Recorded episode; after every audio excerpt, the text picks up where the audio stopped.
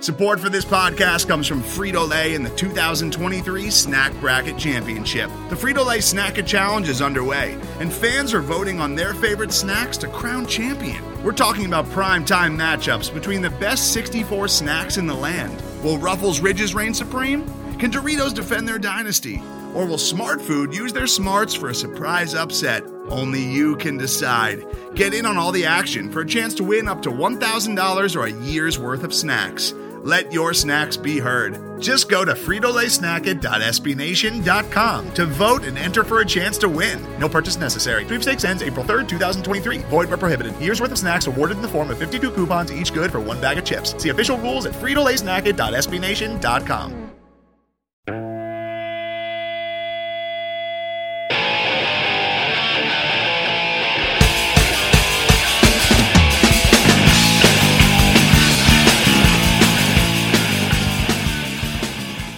everybody, how you doing? Well, that's good. My name's Bill Matz. I'm your director of fun and games for the evening. Welcome to the fucking Flyers post game thing here on Green Room. Uh, new month, same story. Flyers uh, are terrible. They're just an absolutely terrible team. I, I, I, of everything we've seen from this team over the years, uh, this run of just abject mediocrity. I know they've looked worse, but goddamn, it doesn't feel like it. I didn't. I don't know about you. I didn't. I barely paid any attention at all in the third period. Uh, like the game just did not capture my interest. Um, I know they scored, you know, in the second after, uh, basically after they didn't score on the power play. I was done with the game, but obviously kept it on, kept watching for the most part uh, Twitter, you know, talk to my dog a bit, all that, all that good stuff. But this team fucking stinks. Imagine if they didn't have a goaltender. Like Carter Hart still looks fine. You know, he, he made some huge saves again tonight. Uh, they're just hanging him out to dry left and right. They're screening him, giving up odd man rushes, leaving guys alone in front. Uh, imagine, and this isn't this isn't anyone's fault. I mean, it's this isn't on Nick Seeler. I'm not like blaming Nick Seeler for anything that's going on. Imagine your seventh defenseman being Nick Seeler. Like fucking imagine. I know like Samuel Morin's hurt, but like at this time, 12 months ago, Samuel Morin was being cross-trained as a forward. You know, they were changing his position because they were done with him at defense. So I don't want to hear like how he's killing their depth and everything, him being out. Like, uh, this is where they are. They have so few good players in this organization as a whole. And yes, they have been hit hard by injuries. Farabee goes down tonight right when they get Kevin Hayes back. That's a kick in the dick. But they just have so few good players that it, as soon as one guy goes down, it's a fucking disaster. And once again, I'm not like talking like, oh yeah, the reason they lost tonight is Nick Seeler. It has absolutely nothing to do with it. But it just speaks to the bigger issue. Like we look at this team, and it's like, where are all the good players? We just don't have any.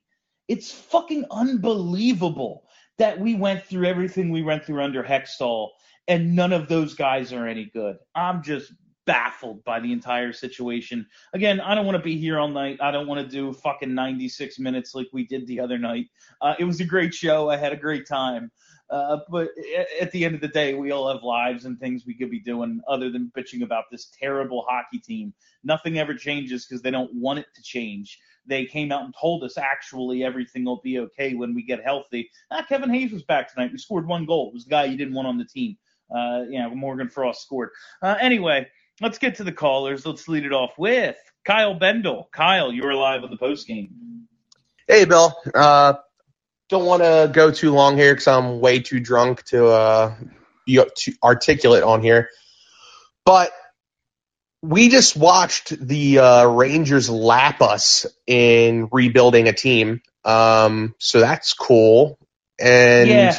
Yeah, I I really don't know how to feel about that. So, and not only did they lap us, like they were on their way anyway, and then you know they get beaten up by Tom Wilson, and they decide let's go out and get the heaviest team in the league and they are still miles ahead of the Flyers. Like they fired Oh, yeah. their coach and everyone. Like they replaced everybody, and they had a good year last year. Like things were trending up, and they're like, "Nah, fuck that," and they accepted. They accepted none of it, uh, and here they are. Like they could very well win the division this year. Like the division's good, and you know there's teams ahead of them and everything, but.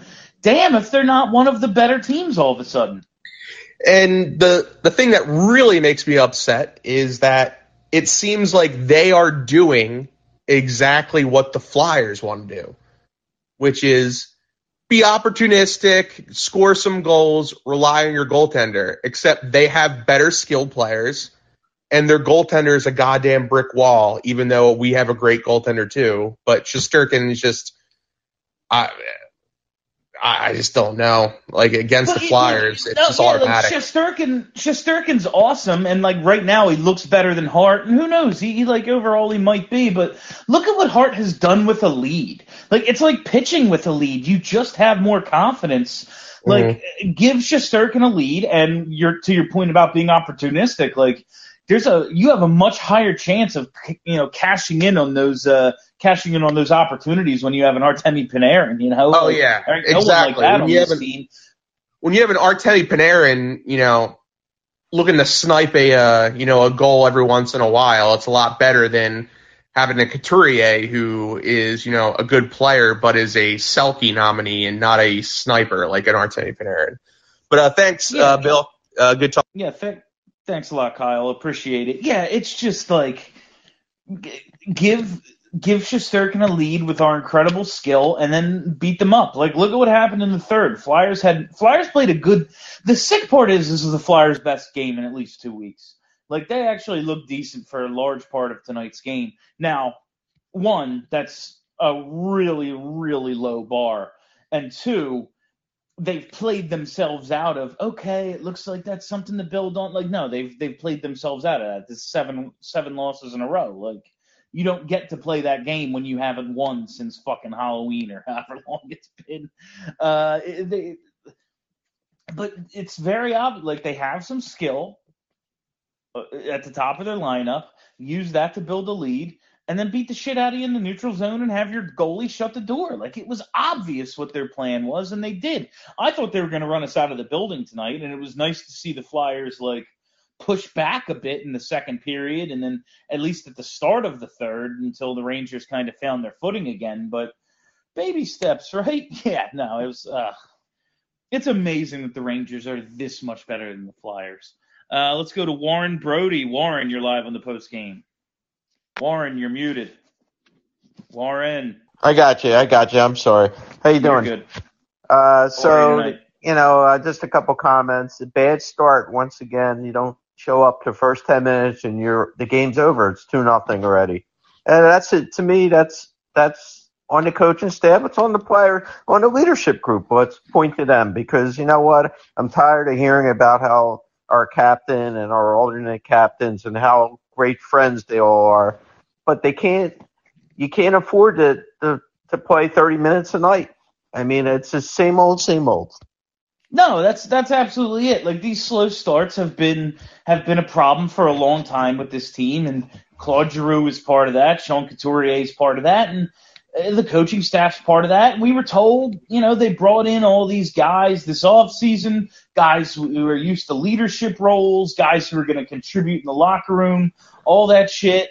Uh, Where's that? Where is any of that? This is a team that's letting things snowball and get out of control again. They're starting games slow. Like I said a minute ago, this was their best game, you know, in weeks. But like, you, I- don't, it- you shouldn't be you shouldn't be down three nothing before you wake up. Like you're done. Uh, You're not gonna. They, they, their top end is three goals. That is the most they've scored since October 25th. So unless you are going to outdo everything you've done for over a month, you have lost already. 22 minutes into the game. Oh, It's interesting though that Morgan Frost shift where he scored a goal was the best shift I've seen a flyer all year, and he he looked like a guy that has tremendous potential. I hope we, you know, keep working with him. Uh, the other thing I wanted to bring up the Fletcher fiasco yesterday. I just th- what your thoughts were. I was very underwhelmed. and you know I didn't feel real confident that things are going to get much better based on that. Yeah, yeah, I agree, Warren. Thanks a lot. It was um, it was shitty. Like we just got told. I mean, it was not unexpected. You know, there was nothing. We heard no rumors or leaks that the coaches were being replaced. They were practicing what an hour, forty five minutes before the press conference. It was kind. It was a requested press conference. I believe the media asked to speak to Fletcher. It's not like he was like, I got to go out and make a statement. Like, no, it was he was requested to talk and he just said a bunch of bullshit. Like this team, uh, they've won. Was it now uh, at the press conference? They've won 43 of their previous 92 games, and he's saying he needs to see a little more. It's all about the health from missing Hayes and Ellis and that shit. And listen, I'm not discounting Hayes and Ellis. They need those guys. But if the entire season falls apart, like you're you're not missing Claude Giroux, you're not missing Carter Hart if the entire season falls apart because of one or two guys, like guys are going, there are going to be injuries. This is a contact sport. You play 82 games and then you go to the playoffs. Everyone is hurt. Look around the league. The Devils beat the shit out of us without Jack Hughes the other night. He played his first game since like the third game of the season. Like everyone's hurt. Look at what Colorado's been doing without Nathan MacKinnon. They score six fucking goals a night. Like I I don't want to hear this injury bullshit, but here's Fletcher up there. Oh, well, the first 10 games. No, the first 10 games is a lie. The first five, they scored a bunch of goals. And the next five, your goalies looked really good. And that's the only reason you didn't lose all five of those games. But, like, it, it, except for the first five games, this team has been absolutely dreadful, save for the one awesome Carter Hart performance against Carolina. Like, that's it and he's up there trying to bullshit us, telling he needs to see more. What what else do you need to see? You've been here since what 2019? Like you've you've seen enough. In 2018, right? Was it December 18? Fletcher got here. Time isn't real anymore. I can't remember. Chris H. Chris H. You're live on the post game. Uh, hey Bill. How are um, you tonight?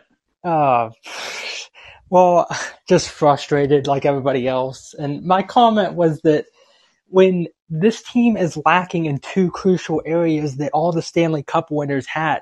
They, you know, the Penguins, the Blackhawks, the Blues even, and you had the Lightning. They all had elite game breaking centermen and forwards, and they all had a guy on the back end who was, who could eat minutes and drive offense. You know, you had the Blackhawks with prime Duncan Keith, you had Letang, you had Hedman, and you had, you know, Pietrangelo from, you know, who's in Vegas now.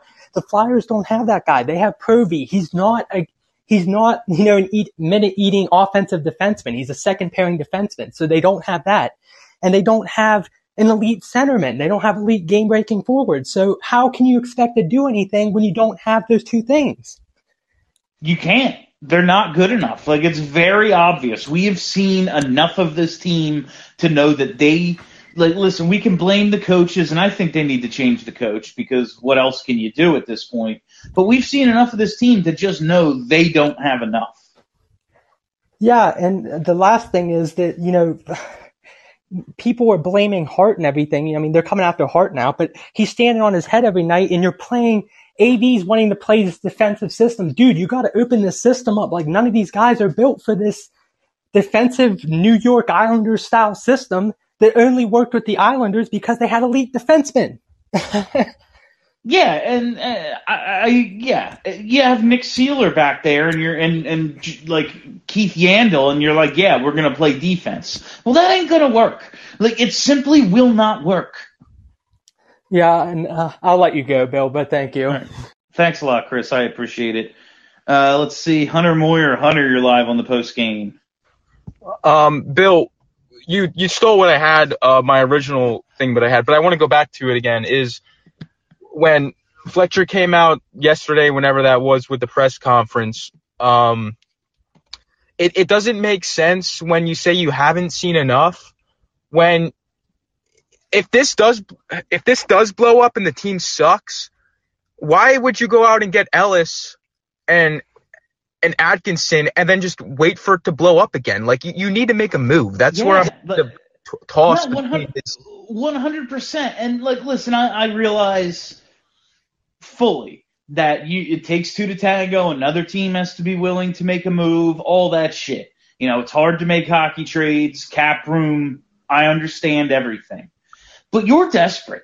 Like your season is just about fucking washed, and it's December first, and you went out, you went out and made these moves. Yeah. Like you gotta, you gotta do something to save this thing, or like you just you took on Ryan Ellis's contract, you handed Hayes that big contract. You know, Atkinson still has term left. You got to make a decision on G. Like, what, what are we gonna run this thing back for four more years and just like hope to get a wild card? What, are- what are you gonna do? How long is how long does it take for you to figure things out? Like, what happens when we're in last place, which like they might be in right now, honestly. Like, uh, how much do you need to Below. see before you got to do shit? Below Buffalo. no, I it's just possible. I don't. It, it's mind-boggling because I'm really starting to to figure. It has to be coaching. It has to be because Voracek is doing pretty good with uh, going back to Columbus. You know, he was never a goal scorer. He was always a playmaker like Giroux. But you know, Ghost isn't that bad since he left. But it's like I don't. I, I don't know. I don't know how to take it. My God, dude, look at it. Look at a ghost. Like they could use him so bad. it's unbelievable how useful Ghost would be right now. And like they tried to replicate it with Keith Yandle, but like Keith's not a shoot first guy on the power play. He's a hundred years old and he's a he's a distributor. Like you basically have blood clot blood clot chemo teaming back there, hoping to like jumpstart your power play. Uh, it's just I, coaching is a huge part of it. The players have to take some ownership. It, it- it's really it's an organizational issue with this Oh, lack of It, talent. it is. It is. And when you when you went to yesterday in the when I listened to the podcast and you were like screaming, I, I get I get that Charlie's coming from the perspective of an analytics and reporter, but as a fan, you got to understand that this is so fucking infuriating. That I don't know, like Just- Frost, like Frost today. He's skating down as a three on one. He sees the guy laying down. He has to see him laying down, and I he mean, he laid proceeds down- to fucking pass it. he laid down early. Like it looked, re- and maybe like he tried to sauce it over him and just didn't get, just didn't get it. But like he laid down early enough for you to make a better decision. Yeah, I mean, yeah, I mean that's it. I mean the other thing is, is you can win with a team like this, but you need to buy in the fact that you have to be a gritty team and not have that superstar. Like when they went to the Stanley Cup Finals, fucking Richards was their best point maker with fucking, I think it was 62 or some shit like that. But that was a team that bought into that that gritty play style back then, and we just don't have it. I appreciate it, Bill. Thanks a lot, Hunter. Yeah, it's the frustrating part is coming to the realization that the Hextall era didn't work, and that means you might have to start over. And that's just even more time of flat out bad hockey. And like, I don't want to watch more bad hockey. I've watched enough.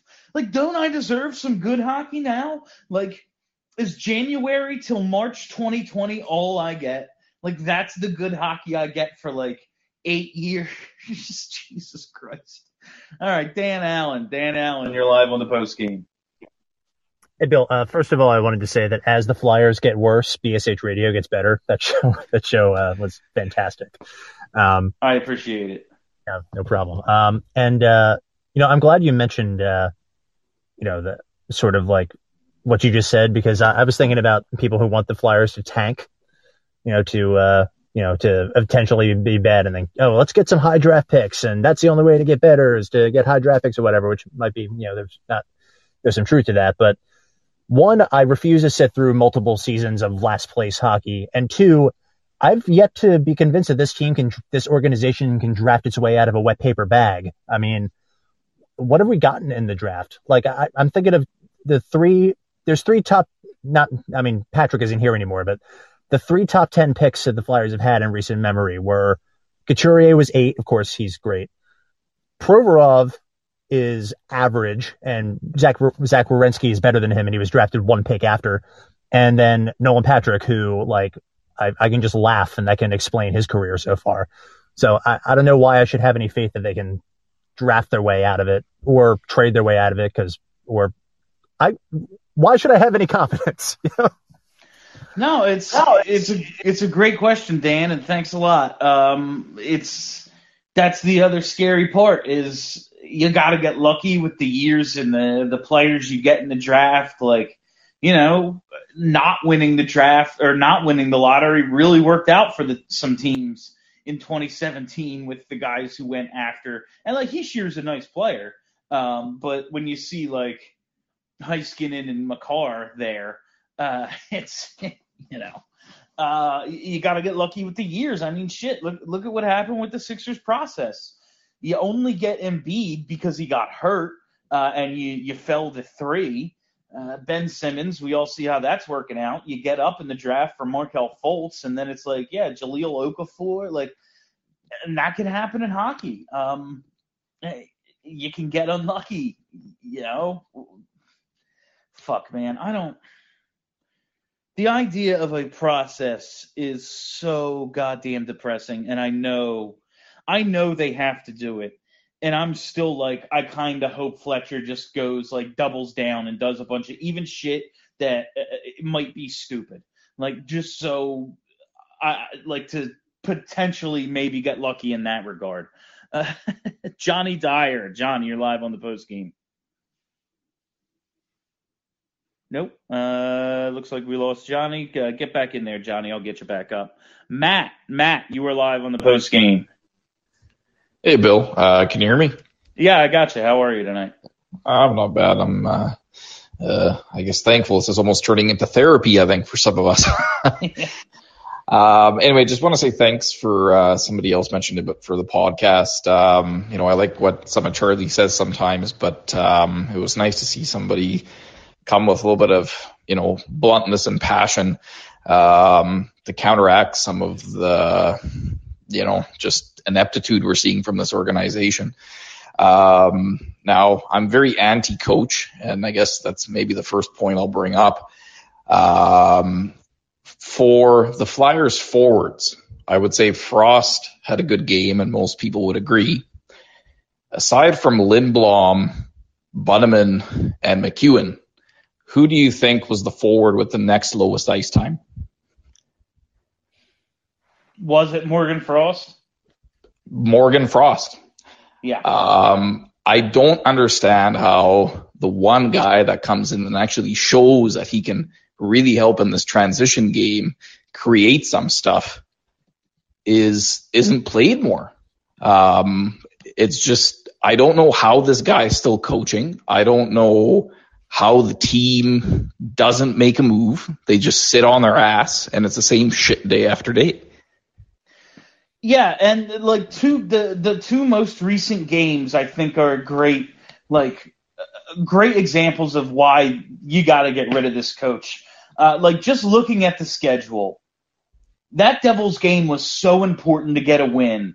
Uh, just because you can see, like looking at the schedule, there's not a lot of scheduled wins in there. Like you needed that Devils game, and what did they do? They came out and played like shit. All right, didn't really seem to be fighting for their coach in that one. Now the GM comes out and says coach ain't going nowhere, or at least implies it. So what right. does the team do? They fall down two nothing in the first period. They're down what three nothing, 21 and a half minutes into the game. Like uh, then they woke up. Sure, that's all well and good, but once you're down three nothing, it's over. This team hasn't scored four goals in a month. Yep. Yeah, it's um, um, you know, it's kind of remarkable at this point. And just the last point I'll make here is I know there's some hesitation among the fan base of of doing, let's say, a full rebuild and you know actually committing to a few years of truly going bottom out and building this thing from from ground up we're not that much worse the last few years and even right now than a Buffalo, than some of those teams that we used to laugh at. And you know what? Edmonton is shit and doesn't really have a whole lot of playoff success, but at least they have McDavid to watch and have a little bit of fun with. This team had one high draft pick during the Hextall years, and that was by chance because they sort of, let's say, lucked into that you have to commit to those high draft picks for a few years to try to find a Hedman, to try to find a MacKinnon or one of those guys. It doesn't just happen over one year. And the Flyers, that's the mistake they made is the first year they had the number two pick, that rebuild was apparently over. And that's what they can't do the next time. You need to commit to that beyond just a short window. Yeah, I agree, Matt, and uh, thanks a lot. It is, um, no, it takes, it, it, like I talked about the luck thing.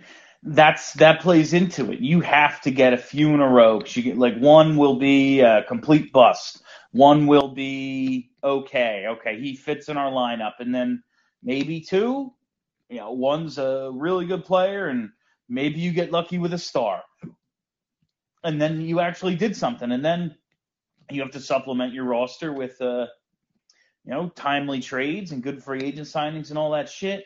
I really wonder if Comcast would allow such a thing. I really, really wonder if the ownership group, the corporation that owns the Flyers, would have the patience to uh, say, "Yeah, we're gonna have we're gonna have half empty buildings for a little while," and live with that, with for the idea of having a good hockey team, or if they'd rather like go out, get a couple of you know decent free agents, make trades, like basically have off seasons like they had this off season, just to like try to stay afloat and uh, all that. I really I don't know if they have the stomach for it. Jason H. Jason H. You are live on the post game. Today's episode is brought to you by Cars.com. With over 2 million vehicles and 50,000 more added every day, Cars.com will match you with the perfect car for you, your budget, your life, your style. And if you're ready to say goodbye to your current car, Cars.com will get you an instant offer to cash it in. Just start by entering your license plate and get matched with a local dealer who will write you the check. So whether you're looking to buy or sell, just go to Cars.com. It's magical. You know, I was uh, I'm from Indiana and started listening to, you know, I'm a Flyers fan for years and stuff like that, but I never realized how much till today that I feel like I'm also listening to Pacer post game. Because a lot of this is the exact same stuff. We're middling in the middle. Seven, eight, nine, ten, right in the middle. Doesn't matter what coach you change, doesn't matter which coach you bring in. You need elite talent. If you're not going to get elite talent in this league, you're not going to succeed. And you can say, well, we can go out and get this sniper, go out and get this guy. Those guys are drafted. And when those guys are drafted, they're not let go by the teams. The Ovechkins are not let go. The Stamkoses are not let go. When those teams get those teams, they sign them, they keep them. You ain't trading for them. You're not getting them. So they need to understand that the reality is, is you either start from the bottom or you figure out the financial ways to get to the top. And in today's financial world, the NHL, that's just not reality. No, it's true. Uh, like the Rangers, you know, have a leg up because they're the Manhattan team. Uh, so a guy like an Artemi Panarin will basically, you know, force his way to be able to get to free agency so he can go there. Um, outside of that, yeah, how many of these guys ever actually change teams? Like Alex Pietrangelo, is that it? You know, like how it's it's a it's a real rarity. Like you said, getting one of those guys, you have to draft one, and unless you're just hoping to get lucky, like find another Giroux in the twenties, um, you got to get up at the top of the draft. Yeah, I mean, the truth is, I was listening to the Rangers broadcast because I was listening on Sirius, and they said it. They go, "This is this is a good team. It's got talent, but what it doesn't have is elite talent." And that's exactly what this team needs is at least a couple pieces of elite talent. Drew was elite talent. He's not anymore. No, absolutely, Jason, and thanks a lot. That's something we talked about on uh, on BSH this week. It's just absolutely insane that in all these years they haven't been able to find anybody who's even close to as good as Giroux. And like Giroux, fucking awesome, man. Like, and he's not he's not what he was. Like that is apparent. Uh, but it's even now though in his decline, they still don't have anyone as good as Claude Giroux. It's Jesus. man, this is the state of this team.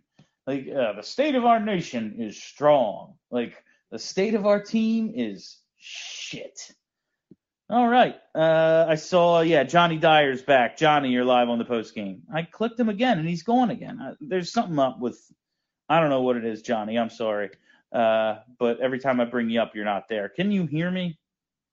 All right. That's not going to work. Uh, Taylor Donahue. Taylor, you're live on the post game. Hey, Bill. Uh, first time, long time, so thanks for having me on. Oh, great to hear from you. Yeah, I just wanted to go back to the whole Fletcher uh, press conference and everything. He was given a softball question about, you know, why does our power play suck so much? And his response was basically, well, the power play actually hasn't been that good for 10 to 12 years, so like we're actually doing fine compared to the past. And I just sat there listening, like, okay, that's worse. Like you realize how worse, right? You've seen this problem from the start of your tenure and you've done absolutely nothing about it. And like, first of all, it's a lie. Uh, like when he when he went, the years he went back to were years where like the power play was really good. Actually, it was the the reason the Flyers made the playoffs in those Hakstol years, those middle years where the team wasn't very good, is because they had a plus power play run by Claude Giroux. And once again, like Claude Giroux isn't what he was, and that could be a part of it, but to say like, oh well, it's been a problem. Well, then you're the fucking GM. Fix it. Like you're the Exactly. guy who chooses who's here. Exactly. I just don't understand how he hasn't fired Therrien yet. I'm about to buy tickets behind the bench just to hold up the sign that says to fire him or something, because clearly they're not listening to the fans. It's it's unbelievable the loyalty that they have to this coaching staff right now when they've done nothing. Like this team has been subpar since COVID. Like that's it. Like as long as COVID has been a part of our lives, which feels like goddamn forever, this team has been a major disappointment. So like I- don't know how much more he needs to see before he changes something. Agreed. Especially when he was saying how he was looking at things in 10 game bursts. Like, if you take another 10 games, that's like almost half the season. Like, what are you waiting for? Yeah, ten more games and we're going to be in last place. Like, okay, yeah, then then we'll make an assessment. All right, well, start selling then. Start calling teams up. See who wants Ristolainen and Braun because like ten more games and it's over. Exactly. Anyway, that's all I had for you, Bill. But uh, also, I went to your high school, so go view. Oh, absolutely. Thanks a lot, Taylor. Go Clearview. Uh, that's cool. Love hearing from the old alum. Uh, 69, Mr. 60, you're live on the post game.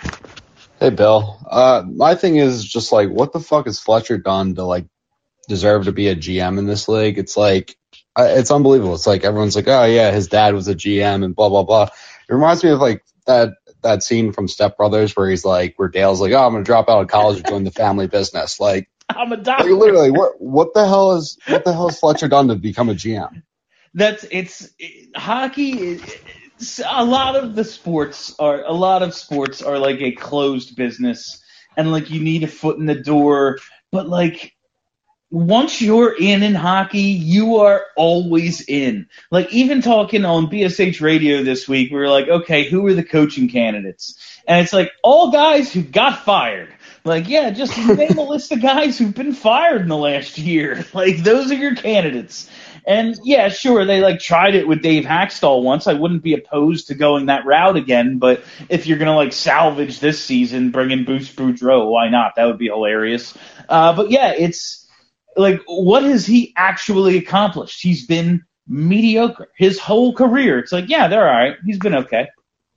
It's just unbelievable. I mean, this this has to be AV's last game. Like, there's no way like anyone in that locker room's taking that guy serious. Like, it, it almost reminds me of like right before Hakstol got fired, how like everyone knew he was like a, it was like literally just he was a dead man walking. Oh well, yeah, we were. I was thinking about that the other day. We were calling because the Hextall was gone before Hakstol. Yep. And we were calling. I remember we were calling Hack his own interim coach. Like they were just waiting. And yeah, it's now with the uh, they don't play again until Sunday. This does feel like the um, If you're gonna do it, now's the time. Yeah, this feels like the time. Uh, wh- like, what are you gonna fi- you gonna fire the guy before fucking Christmas? Like the game on the 23rd? That's when you're gonna do it? Like that's kind of, that's kind of a dickhead move. Like, I don't know if you guys are having your seems- Festivus party. Like we'll be buying shots for the whole bar then. I mean, oh, but like, Um, it, imagine the if thing- they announced it that night. but uh honestly like coaching candidates like yeah Bruce Boudreau he would be good. Um honestly like screw it. Like give uh Babcock another shot honestly. Or like give me a torch. Give me someone that's like completely different like mentality wise from what we have right now. Yeah, we were uh, we were saying like Charlie, at least your job would be interesting if uh, if it was like Tortorella. Like at least that would be fun for you. like you get to deal with John Tortorella after games. That would be cool. But it, like it goes so far beyond coaching. But it's the problem they can fix. Like they can't fi- they can't fix the problem that the organization has no talent. Like that's not a fixable problem today on December first. The coach sucking that does that is fixable. One hundred percent. That's the big issue is with like Comcast owning this team is like they're never going to sign all fi- firing AV right now because they owe what ten million dollars to the guy over the next two seasons. Like there's no shot. But like, if anyone on this planet has the money, Yep. it's fucking like Comcast and Apple. That like that, they have the money. Like unless Amazon is outbidding them, I don't see who. Ha- like it, it's absolutely insane. And thanks a lot, Six. Thanks, Bill. I appreciate it. Uh, like if if the money owed is really the the problem, like what is even the point of being a corporation? I thought the point of being filthy fucking rich is you can set money on fire and laugh about it. Like I thought that was the whole fun part. Like ha ha ha, roll the blunt with a hundred dollar bill. Like if not that, what is the point? Jesus Christ! All right, we're gonna try this again, Johnny. Johnny Dyer, you're live. Uh, it's it's just dropping you as soon as I hit you. I don't know what the problem is, dude. I'm sorry. Uh, we'll get this. fi- You've been on plenty of times before, so it's not like it's a youth problem. I don't I don't know what the issue is. Harris Barnes, Harris, you're live on the post game. Hey, Bill, can you hear me? I can. Um, do you think this is going to end up being kind of like an 06, 07 if they really try to blow it up and then they need to hit a home run, like massive home runs in like the the 07 type of off season? Is that what needs to happen? I thought that's what this offseason was. Like that's the thing. Now it's like, yeah, uh, blowing it up looks like the only option at this point.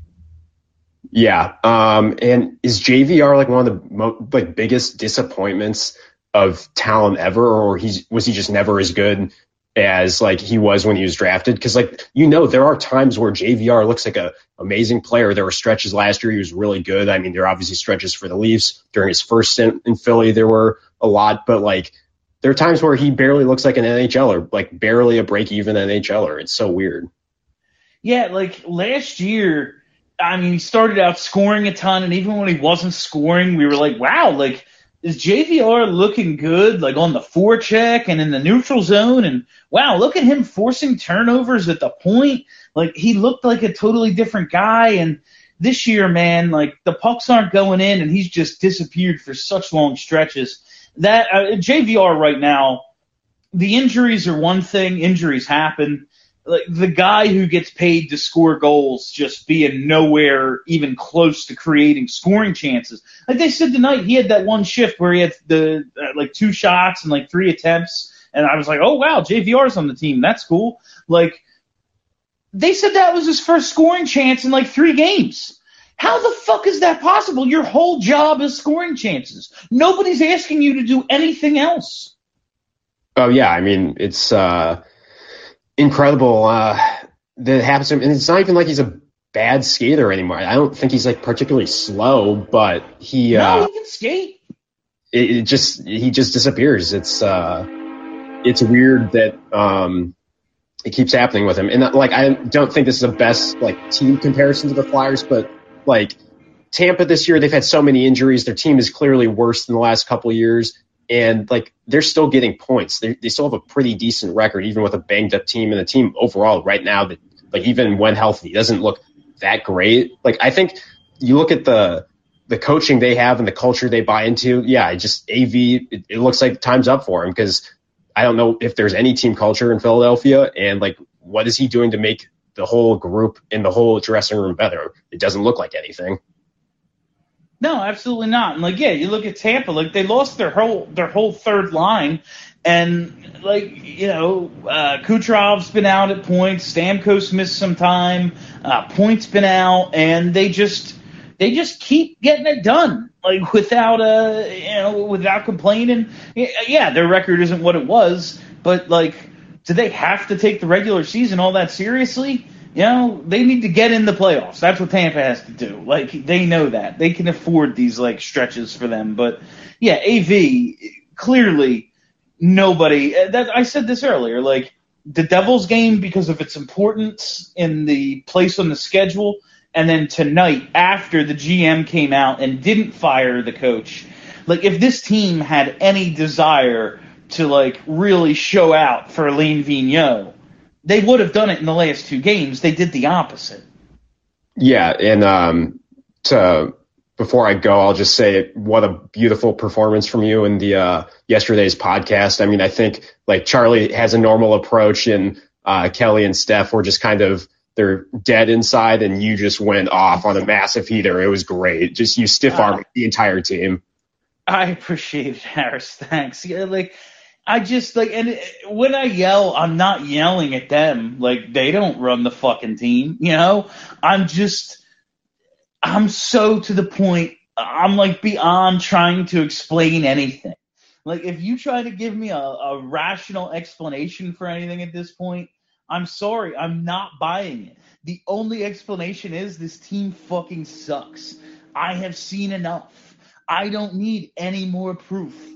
And you know, like that's the you know what's gonna happen this year? I'm gonna keep saying they suck, and then in like mid January they're gonna go on a little run. They're gonna get themselves in the playoff position. We're gonna go, oh, they got things turned around, and Ellis is coming back now, and and they'll sneak in in a wild card, and then they're gonna lose in the first round in six, and then we will all be convinced, ah, this team just needs a couple more tweaks and we'll be right back here 12 months from now. So, uh, you know, the good news is uh, I'll be hosting this post game unless, like, you know, someone throws a big bag of money at me to change jobs somewhere, but I don't see that happening. So we'll get to do this all again.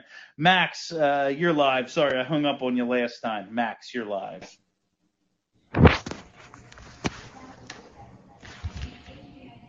Max. You, th- you there, Bill? Yeah, I got you this time. All righty. So realistically, there's like three things to talk about. There's goaltending, there's coaching, and there's GM, and there's like roster management. So like at the end of the day, we got to start with goaltending. Carter Hart was actually good tonight, and he lost three to one. I feel bad for the guy, right? Like he made five or six ten bell saves tonight and just got lit up. He robbed Panarin like twice on one shift. Like that's a dude who absolutely kills us, kills everybody. And yeah, he had no chance tonight. Like he's getting guys left alone in front. Uh, he's getting screened by his own players. Like he's getting absolutely zero goal support. Like if you could just give him a lead, he should like all the Carolina game. Like uh, you know, they played like shit, but they just scored a little bit for him, and Just a little bit. Just a little bit. Just a little. And It just it, it, and and I feel bad because we're gonna look back at this game and we're gonna be like, oh, three goals allowed. That's not a good stat number, right, for him. But he was uh, he was a good goalie. He was every bit as good as Shesterkin. Yeah, Shesterkin made like four or five ten bell saves. So did Carter Hart. That wasn't the problem at all. He was phenomenal, and we're still gonna question him because of it. Yeah, it was um it, like I have zero questions about Carter Hart at least at this point in this season. Like his ultimate ceiling and all that, we'll find out as time goes on. Playoff success ultimately determines what you really think of a goaltender. But right now, I, he looks like a franchise. He looks like a franchise goalie to me. And like we're after someone said this to me the other day, like after wasting Claude Giroux's whole career, are we going to do it all over again with Carter Hart? And oh, one, please, no. it's just it's much harder to waste a goalie's career because like goalies determine the outcome of games more than any player, and like he's only what 22, 23. It's going to be real hard to waste like 10 more years. You know, like But how this- can they waste 20 years? Exactly. But this also brings me to part two of this, though, because Carter Hart fell apart last year because the team fell apart in this like COVID nightmare, right? But like the coach has two jobs call a timeout in the middle of the third period and get your team out of a losing streak. And when they all get down on themselves and they all start like feeling sorry for themselves, your job is to like come in and have that like do it for the Gipper speech basically what we're seeing is like back to back versions of a coach failing to do either of those. So, yeah, I mean, it gets right back into the whole coaching phenomenon. But like at the end of the day, you're you're the first one to say that all coaches suck. Like it's Yeah, your job to like- just like pat them on the back and get them going in that one time when they, like they need it, and you can't Yeah. do it. So like, why are we having this conversation? Yeah, they will all uh, they will all disappoint us at some point. They'll do a bunch of conservative shit that we don't like, and we'll just have to live with. But yeah, I mean, after after last season, we were told it wasn't the coach, it was COVID, it was the mix in the locker room, it was the combination of players, it was all this. Well, they changed a lot of those things, and And what did all are, the players hate? All the players hated the Yeah. coaches at the time. Exactly, exactly. like we're So we got in new players and they still hate the later, coaches. and we're in the exact same spot. Yeah. Yeah. And then it goes down to like whose responsibility is that? Like the GM. Like I don't hate this team on paper. I actually kind of like this team on paper. And I'm a little surprised by it because Risto is better than I thought he would be. But you just don't have anything in front. It's the same story, different day. It's it's got to be. Uh, the, I, I don't think this is a player problem. I think it's I think it's a coaching problem, and I think you got to axe everybody. And I think your you- your big uh, controversial play is just you grab Quenville and then you just try and figure it out from there, and you, you deal with you deal with the backlash of that. It will. Thanks a lot, Max. It will not be Quenville. Uh, the league, the league ain't gonna let that happen. Uh, Joel Quenville has coached his last game in the NHL. That will not be happening. Um, uh, yeah, that's zero percent chance of that. Um, and honestly, I don't want him. Uh, you know, the guys, you can't have that shit. Uh, yeah, after going through what we went through last year with this team and them telling us, ah, you know, we had to mix some things up and it'll be better, and us being in the exact same spot now, it, it it's got to be the coach. Uh, I will like I do like this team on paper, but the more we watch of some of these guys, like Ivan Provorov is a nice player. He is not a first pair defenseman on a very good team. He just isn't. They don't have any dynamic forwards. Guys, uh, someone said are game breaking forwards. They just don't have it. I love Sean Couturier. I really question whether Sean Couturier can be the one C. Like, can he be the Toews? You know, I, can he be the Kopitar? I don't know if he has that in him. Um, and if he did, I, shit, I think that part of his career might already be over, man. Like he's played some hard minutes. Uh, he's had some injuries. I, I think we already might be through that that time for him where he's that guy. So, uh, you know, as a shutdown two C with a really good one C, yeah, you you can absolutely win like that. Um, but in this current makeup of the team, where he's the guy, and you have good depth pieces behind him, I don't know. I I don't I don't think it's enough. Uh, Brian Brian Bigaman, you are live on the post game. Brian, you are muted. Hey, Bill, what's up? How are you tonight? Oh, same old dream, different day. Um, so I, I'll try to make this quick. I got two points. Uh, first point, I don't know if you run the BS, uh, the BSH Twitter, but uh, there was a tweet about Morgan Frost. And yeah, it's all it's all fine and dandy that he had the most heart out there, so on and so forth. Uh, however you want to go about it, but when it comes down to it, one kid that really has improved himself in the NHL at, to this point, at least in my eyes, that's not going to do a damn thing. So, like, why are we wasting his time up here? And why not let him get quality minutes, quality scoring chances, quality power play minutes, so on and so forth down in Lehigh Valley? I mean, what's he going to prove down there? Like that's the like the only way to learn to play in the NHL is to play in the NHL, and they don't have anyone else. Like who they going to bring up instead? Like you want to watch more Max Willman? Like it's just this is Morgan Frost's opportunity. This is it. Prove yourself in the NHL. Figure out what your role is going to be, and if you factor into the future, because I, I don't see any other point of uh, what's the point of him in the AHL. He's not going to progress any further down there. We got to figure out what he is up here. Yeah, that's true. Uh, that that does make sense. Uh, also, just one more bit there. A- As far as um, looking elsewhere in the league, maybe trade. Uh, I know DeBrusk is on the block, and so is Besser. I think, even though no movement on that. But uh, as far as DeBrusk is concerned, what would you be willing to give up for a guy like that? Is he elite? Probably not. But is he a guy that shows up every single night and produces? Yeah. So I'd be willing to give up like a Sanheim, Laughton, and a pick. Honestly, I'm at that point. Yeah, I mean, everything's on the table right now. Like, there are no untouchables. I mean, I guess Carter Hart, unless like Connor fucking McDavid's on the table or something. But outside of Hart, you know, like everything's on the table. Uh, they need they need pieces to build around going forward. And like looking at what they have, you know, they have some guys signed long term, but in terms of in-house pieces, shit, man, Carter Hart, Joel Farabee, Ivan Provorov's here for the long term, so I guess him. But outside of that, what what is it? So they just need to add to this group with guys who you think are going to be here in the next few years, because right now, I it, they don't they don't have enough.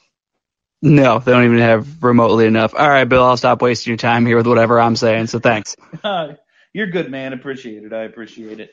Uh, yeah, I- everything's on the table in terms of draft capital, prospects. I mean, prospects. What do they even have? Really? Like they got some guys in juniors who look like something, but how many times have we said that before? You know. Uh, so there isn't anything that is on the table right now. Uh, Chris Krochak, Chris, you're live on the post game. Hey, Bill, how's it going? How's it going tonight, Chris?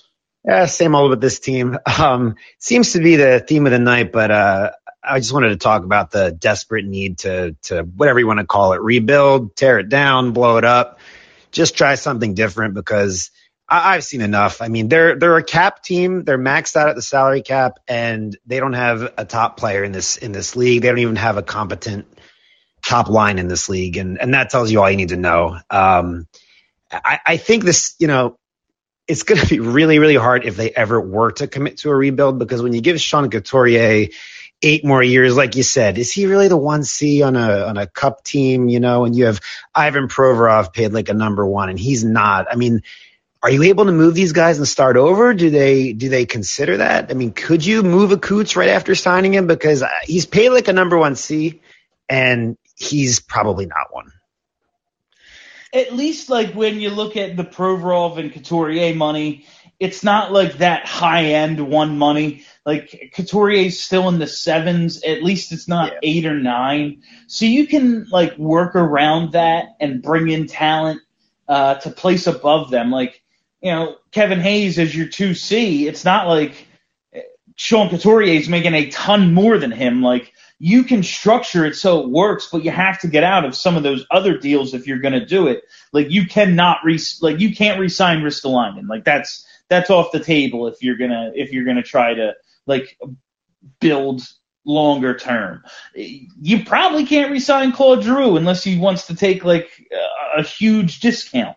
Like so, it's uh it's just gonna take some maneuvering, uh, and they're gonna have to get out of some contracts. Like you're gonna have to eat some money to get someone to take JVR for shit, man. Maybe the rest of this year and next year, if not at this uh at the end of this season you can move them, but it's going to take some maneuvering to get out. Like you said, they spend to the cap. They just have to spend it so much more wisely. Yeah, you know, and the problem is, you know, a lot of these guys in the right situation, in the right role, they're not bad players, but they're just not great. They're not great players. You know, at Travis Konecny, for example, that's a complimentary piece. He's not a first line player. He's just not. You know, uh, we thought Lindblom, you know, might have been a diamond in the rough, and I know he obviously has had health issues, and he's, you know, uh, gets a pass on that, but he's probably not any more than a bottom six. Or you know, so all these guys you were banking on to be these these steals of the draft, these diamonds in the rough, they really weren't.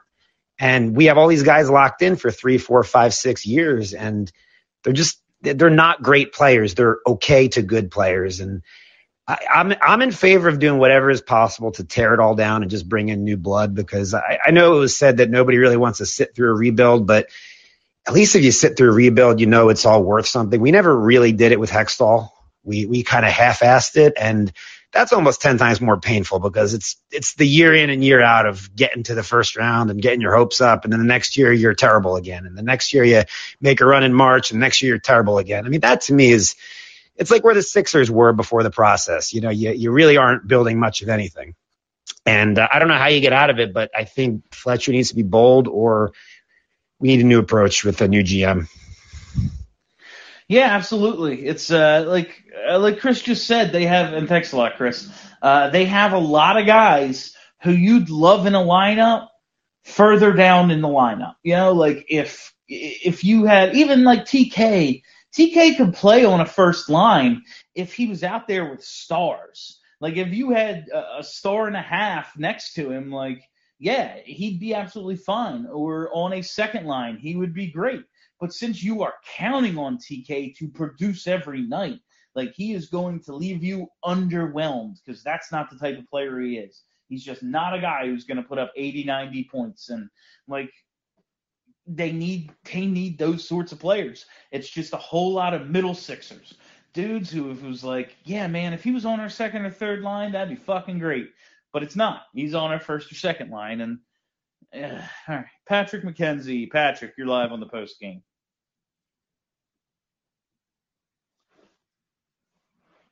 Patrick. Bill, you got me? I can hear you, Patrick. Yep. Okay. Uh, so I don't want to be dead horse, but uh, I was I don't want to say a believer in AV, but I believed all the bullshit excuses that they've told us for the past two plus years. Um, I thought that AV could be the guy to lead this team.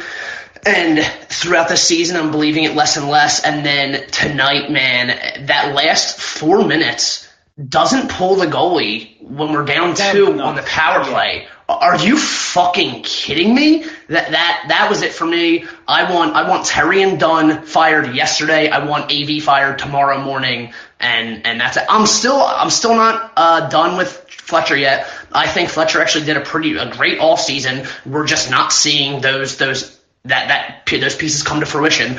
But I, I want one more coaching staff with this team, and then and then blow it up.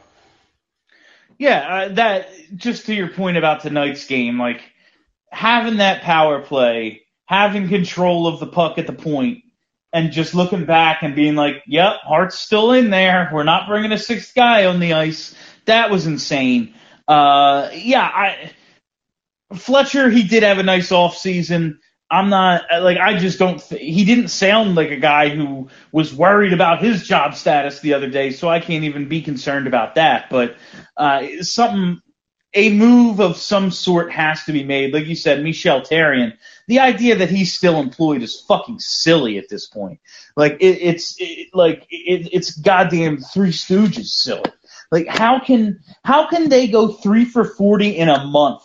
And it's like, yeah, you know the uh, the power play coach he gets too much credit when things are right and too much blame when things are wrong. Why employ the guy then? If it's a pointless position, so you're just telling me you're writing this guy a check out of the goodness of your heart?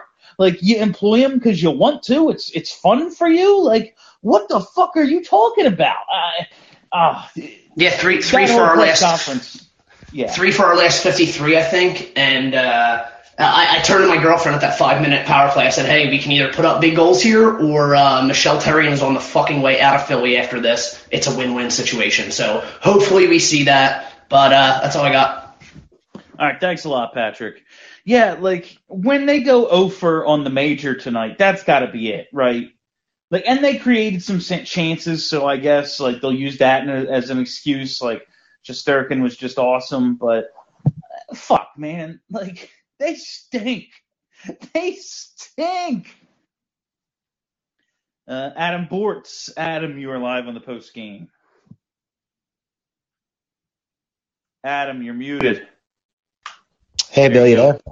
Yeah, I got you. How are you tonight? Hey, thanks, man. I'm good. Uh, I kind of joined late tonight, so if somebody already mentioned this, I apologize. But do you think Couturier is hurt by chance?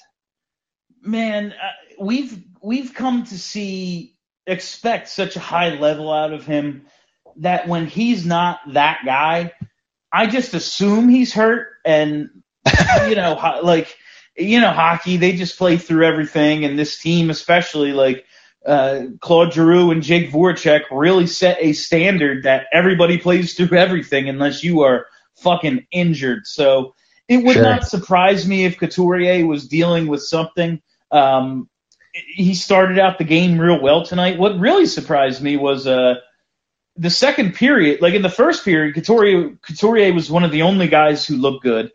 And then the second period, when overall the whole team looked good, I was like, is Couturier, Couturier actually injured and like not playing? Because I don't think I've noticed him at all this period. And then he showed back up in the third and he made a few plays, but overall he has not looked at all like the guy we've come to expect. Yeah, yeah. And like if we're talking about blowing up the organization, and I'm not arguing for or against it, he's kind of playing himself out of a trade right now, I think. It could be difficult to. I mean, it'll just be difficult to move anybody with that sort of price tag and that sort of term. No one's looking to bring on a guy signed for seven, eight years. But um, I, I'd be fine. Like if they were to tear this thing down and Couturier's the vet they keep around, I wouldn't mind that uh, because I don't think he's getting paid so much that you can't work around it. But Right. if they were to want to trade him, like goddamn, people thought we had the next Bergeron, and uh, he he definitely doesn't look like that right now. Sure, sure. The uh, the last point I just wanted to touch on is uh, I heard an alumni making an interesting point the other day, and they were talking about the difference in the organizations, the Snider run organization and the Steve Scott run organization. And he said, you know, when they used to show up to the games, there was three parking spots in front of the Wells Fargo Center in the Snider run organization. It was Ed Snider, it was Peter Luukko, and it was the guy who ran the Wells Fargo Center. I forget his name. Now, today, there's 14 spots in front of the Wells Fargo Center. And I think it's really telling about the way this organization's run. And like, we can put blame on the coach. We can put blame on the tactics. We can put blame on the GM, on the scouts for not emphasizing players that want to get drafted in the right order, blah, blah, blah. But I'm wondering if it's really just the organization as a whole is mediocre and is flawed in the way it's run, and it will never be successful if that's the case going forward. You know, like if they have to design and, and decide by committee, like how can we ever get back to those days? Like it'll never happen. I mean, that's just kind of like American business. That's like everything. Everything in the world is corporate now that didn't used to be. Like that's that everything in life is a corporation now. That I mean, even when like we were kids, you sound and look like you're kind of around my age. Like things weren't as PC and fucking all this like corporate Sure. culture and HR run that they are now, and that's just the world around us. Uh, how many teams aren't run this way?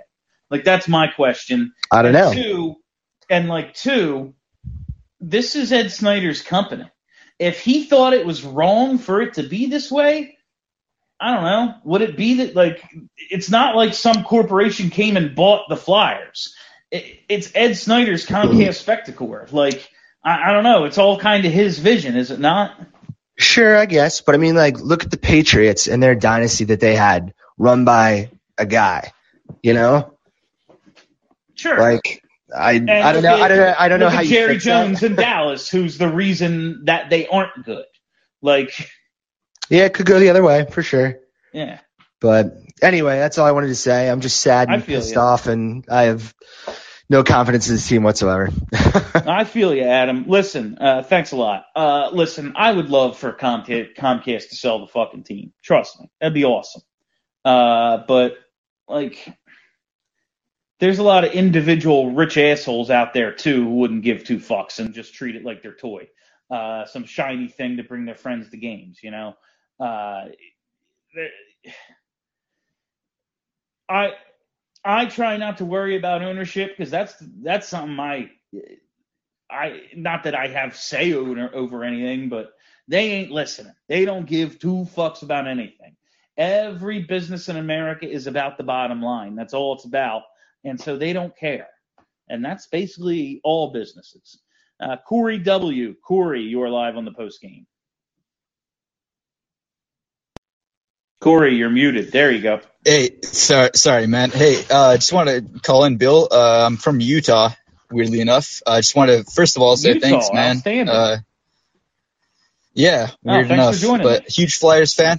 Yeah, uh, downloaded this app just to to to talk, and I know you're you guys are out on on the East Coast, so it's later for you than it is for me. But hey, uh, a lot of shit's already been said, so you know I'm just gonna leave that as it is. But uh, had a quick question about when you played hockey in high school. What position did you play? I played I played defense in high school. Okay, cool. Yeah, same here. So hey, righteous. we're, we were both D men. But I I had a quick question about AV. Uh, I've got a bunch of Rangers fans out here, and uh, they're all shitting on me because I'm a Flyers fan and uh, have forever, man. Had a quick question, man. Uh, as far as AV being the coach of the Flyers, and again, like you don't, you're, you're not there with him, but I was just curious, like, what what do you think could turn things around just from him as a coaching, like as a coach, like coaching standpoint? I have no idea with this team at all. You know, everything's kind of been said tonight, and I apologize for keeping you up later, but I was kind of curious Ah, what you think that like AV could do, man. That like, You're good, Corey, and thanks a lot. I appreciate it. Your signal's a little choppy there. I'm going to let you go, but thanks, thanks a lot for joining. Um, what I think, like, if AV is going, all right. So the premise is, if Alain Vigneault is going to remain the coach, how can he get this thing turned around? Damn. Uh, I think he needs to empower the players a lot more uh, and let them, like, let them be more themselves. It just seems like they are very robotic out there. Uh, just everyone, whether you're a skill guy or a grinder, like regardless of what type of player you are, it seems like everybody's playing the same way. We're seeing it with the dump ins. We're seeing it with the aggressiveness in the defensive zone and how passive they are. Like, man, Travis Sanheim can skate. Travis Sanheim should be up, out on guys. Uh, we know he's not the most physical player, but you know he should be aggressive at the blue line uh, on entries, and he should be taken. Uh, he should be up on top of guys, not giving any sort of room in the defensive zone. They're kind of sagging back too much there uh, with the dump ins. We're seeing so many fucking dump ins, and uh, you know the skill players need to be empowered to carry the puck a little bit more and uh, make creative plays rather than oh let's just get it deep. Like I, you know, eh, for God's sake, give me an emphasis on creating plays from behind the net. All right, Johnny Dyer, we're gonna try this one more time. Johnny, you are live. I think I have you, Johnny. I have you, Johnny. Wow. Unreal. Holy shit! Holy shit! ah, everything's already been said. Bill, I, remember when everybody was really concerned about who they're going to take in the expansion draft? That was hilarious. this fucking expansion draft. Take anybody. Oh. I don't care. Take whoever. Yeah. Anybody Can nominated you take Carter Hart three or four guys? Yeah. Yeah, whatever, whatever it takes. Uh, I you, I think you mentioned it, but I don't know. Like, I, I must not have heard it ever. Like, I think my phone was causing problems too. Who who can replace? It, like, they got to change them all, right? They're not gonna. We were laughing about it the other week. Like, they're going to get rid of Therrien and I mean they're going to get rid of uh, AV and then Therrien is going to be head coach or like Mike Yeo is going to be the head coach. like who they really got to get rid of all three guys. Who like who's going to replace those guys? And real fast, true to form, did you notice that when they finally did pull the goalie that uh, Risto was back there and he made like three fantastic saves. Like the rest of the team left him to hang out to dry, just like they had done with Carter Hart game. So that was nice to see them um, Yeah. consistent with that. Thanks, Bill. Yeah, thanks a lot, Johnny. Uh, just in terms of guys who could take that spot uh, if they were to replace Alain Vigneault, I really want Bruce, Bruce Boudreau, uh, and it's for completely selfish reasons. I just want to have Coach Ham. Um, if you just look at Bruce Boudreau, just look at him. Google right now. Type in your Google machines, Bruce Boudreau. Hit the images. He looks like fucking ham. He looks like ham. He just like a plate of ham. That's Bruce Boudreau, and like he's had outside of playoff success, he's had a pretty damn good career as a head coach. Uh, I, I, as a short term sort of, let's see if he can fire the boys up. I would like Bruce Boudreau or John Tortorella because that would be goddamn hilarious. I just think it would be funny to have John Tortorella. Like, I, I'm so I wish I had like better answers. Um, but this team has me in such a state that I want like the dumbest fucking thing to happen. Like, give me John Tortorella just freaking the fuck out for hours on end. Uh, and like screaming at Charlie, really, because I want Charlie to get screamed at by John Tortorella. Like that would be a nice feather in his cap as a journalist. Like I got screamed at by John Tortorella. I think that'd be good for him. I think it'd be entertaining for all of us to see or hear Charlie get screamed at by John Tortorella. So I think that would be a lot of fun. Um, or Boudreau because he's fucking ham. Uh, all right, Harris Barnes. Harris, you're the last caller tonight. Um, hey Bill. Um, going back to like the whole coaches thing, would you rather um like go outside the NHL? Because like as you said, they just recycle coaches, and I mean, I guess the teams know what they're getting because like these guys have done it, but like it's just so usually um, low risk, low reward. You could go get a major junior coach, um, like a lot of teams have done. I don't think a lot of NCAA coaches work that well uh, because the whole the whole system is way different. But um, whether you're that's my first point. So what do you think of that? it depends on the goal. Like, um, if they fire Alain Vigneault, like, you know, tomorrow, and the idea is to bring in someone to jumpstart this team, we're going to make a trade or two, we're going to try to salvage this season for this season, then I want, like, I want a retread. I, I want one of those guys with the proven track record, a Tortorella, a Boudreau, one of those guys with the short shelf life, but they can get out of they can get a lot out of you in a short amount of time.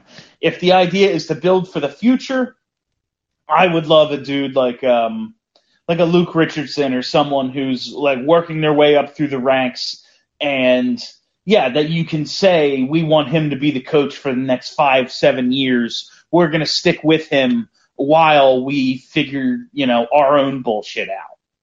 Although Detroit's done that and it's not led them anywhere. Although Yzerman's making them a better team, but it's not like Blashill's a good coach. Yeah, yeah, and you know, listen, they tried it with Dave Hakstol, it didn't work out, uh, but that would like I wouldn't be afraid to try it again. Uh, you worry about falling into patterns of like, you know, you get too close with the players, you get too used to losing and shit like that. But uh, if if the organiz that's the like if the organization was well run, well, it's not, so I guess we can't use that. Uh, but I wouldn't mind seeing that, but I'm I know it's over, but I don't want it to be. So selfishly, like I'd want a retread to try to charge this team up for a playoff run. And uh, like half seriously, half jokingly here, like I didn't think this would be possible, but man, Shane Wright, could it happen? Like he has played, he's played played in a semi Flyers jersey. He played for the Don Mills Flyers in minor hockey. He could be reunited with Zayd Wisdom on the line together, the junior teammates. It could happen. It could, yeah. That's uh, and thanks a lot, Harris. Uh, I appreciate it. That's, that's something we brought up on, uh, or Charlie, I think, said it on BSH this week. Like, um, you know, if if people like me are right and this team just doesn't have enough talent and it's not uh, just injuries, it's not just a coaching issue, if it's just a systemic, this team stinks, then the thing you think is going to happen will happen. They will suck and be in the lottery.